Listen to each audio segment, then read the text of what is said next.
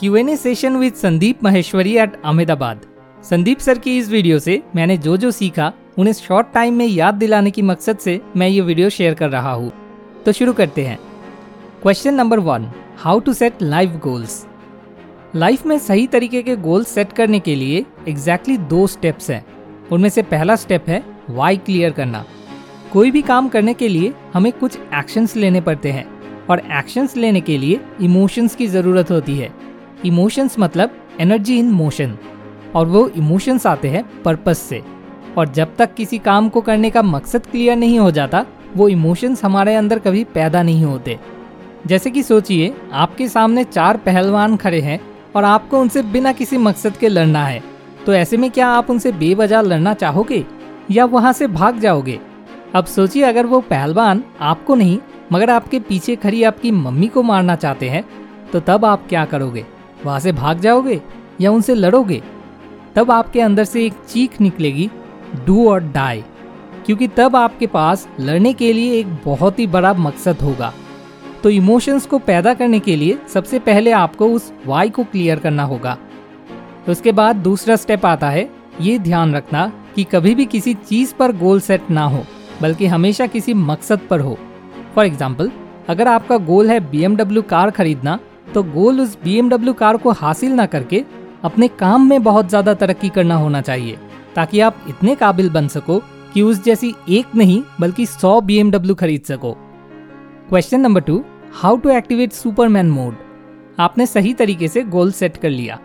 अब उस गोल को हासिल करने के लिए आपको अपना सुपरमैन मोड एक्टिवेट करना पड़ेगा।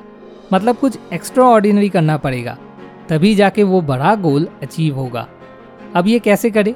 इसके लिए आपको ये पता लगाना पड़ेगा कि आप जो काम कर रहे हो या करने की सोच रहे हो, वो आपका प्यार है या अट्रैक्शन अब वो कैसे पता लगेगा?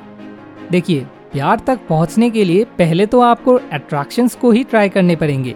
ऐसे में जिन जिन काम को करने के लिए आपका कुछ ना कुछ सेल्फ इंटरेस्ट है मतलब जिन कामों को करते वक्त आप बस खुद की सोच रहे हो, दूसरे वाले गए भार में, और मौका मिलते ही आप उस काम को भी छोड़ सकते हो।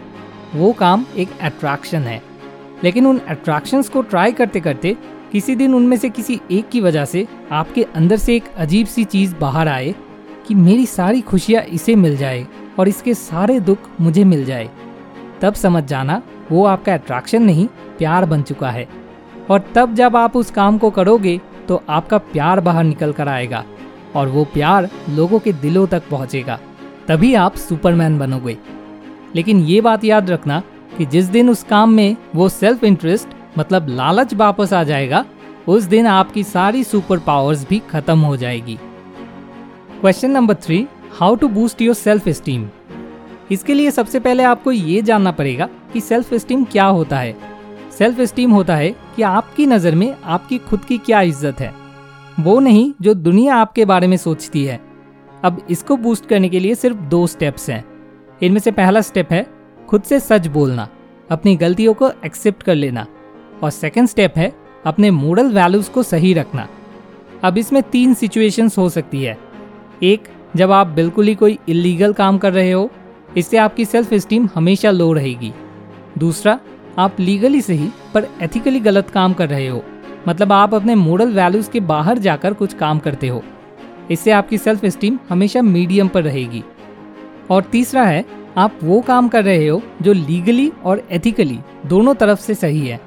अब ये हम सबको अंदर से पता होता है कि कौन सा काम सही है और कौन सा गलत। तो अगर आप हमेशा से ऐसे काम करते हो जो लीगली और एथिकली दोनों तरफ़ से सही है तो तब आपकी सेल्फ स्टीम हमेशा हाई रहेगी। Thanks for watching more wisdom more solution better life.